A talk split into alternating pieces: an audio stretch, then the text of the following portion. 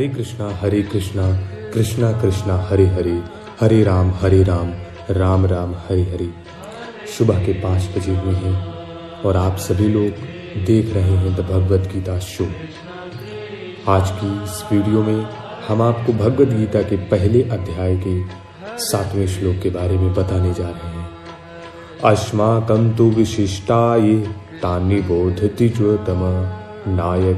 सैन्यस्य संज्ञार्थम ताब्रवीमि ते विशिष्टा ये द्विजोत्तम। दुर्योधन द्रोणाचार्य से कहता है कि, हे द्विज श्रेष्ठ जैसे पांडवों की सेना में श्रेष्ठ महारथी हैं, ऐसे ही हमारी सेना में भी उनमें से कम विशेषता वाले महारथी नहीं हैं। प्रत्युत, उनकी सेना के महारथियों की अपेक्षा ज़्यादा ही विशेषता रखने वाले हैं। उनको भी आप समझ लीजिए। तीसरे श्लोक में पश्य और यहाँ निबोध क्रिया देने का तात्पर्य है कि पांडवों की सेना तो सामने खड़ी है, इसलिए उसको देखने के लिए दुर्योधन क्रिया का प्रयोग करता है। परंतु अपनी सेना सामने नहीं है, अर्थात अपनी सेना की तरफ़ द्रोणाचार्य की पीठ है। इसलिए उसको देखने की बात ना कहकर उस पर ध्यान देने के लिए दुर्योधन ध्यान दीजिए क्रिया का प्रयोग करता है। नायकामम सैन्य संज्ञार्थम ताब्रवीमिते मेरी सेना में भी जो विशिष्ट विशिष्ट सेनापति हैं सेना नायक हैं, महारथी हैं, मैं उनके नाम केवल उनको आपको याद दिलाने के लिए, आपकी दृष्टि उधर खींचने के लिए कह रहा हूँ।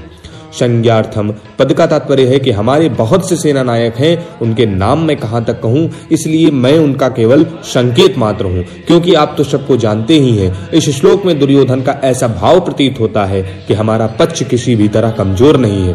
परंतु राजनीति के अनुसार, शत्रु पक्ष चाहे कितना ही कमज़ोर हो और अपना पक्ष चाहे कितना ही सबल हो, ऐसी अवस्था में भी शत्रु पक्ष को कमज़ोर नहीं समझना चाहिए। और अपने में उपेक्षा उदासीनता आदि की भावना किंची मात्र भी नहीं आने देनी चाहिए। इसलिए सावधानी के लिए मैंने उनकी देश सेना की बात कही और अब आपकी सेना की बात कहता हूँ। दूसरा भाव यह है कि पांडवों की सेना को देखकर दुर्योधन पर बड़ा प्रभाव पड़ा और उसके मन में कुछ भय भी हुआ।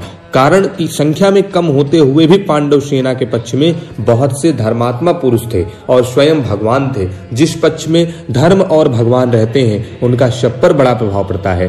पापी से पापी, दुष्ट से दुष्ट, व्यक्ति पर भी उसका प्रभाव पड़ता है। इतना ही नहीं, पशु, पक्षी, वृक्ष, लता आदि पर भी उसका प्रभाव पड़ता है।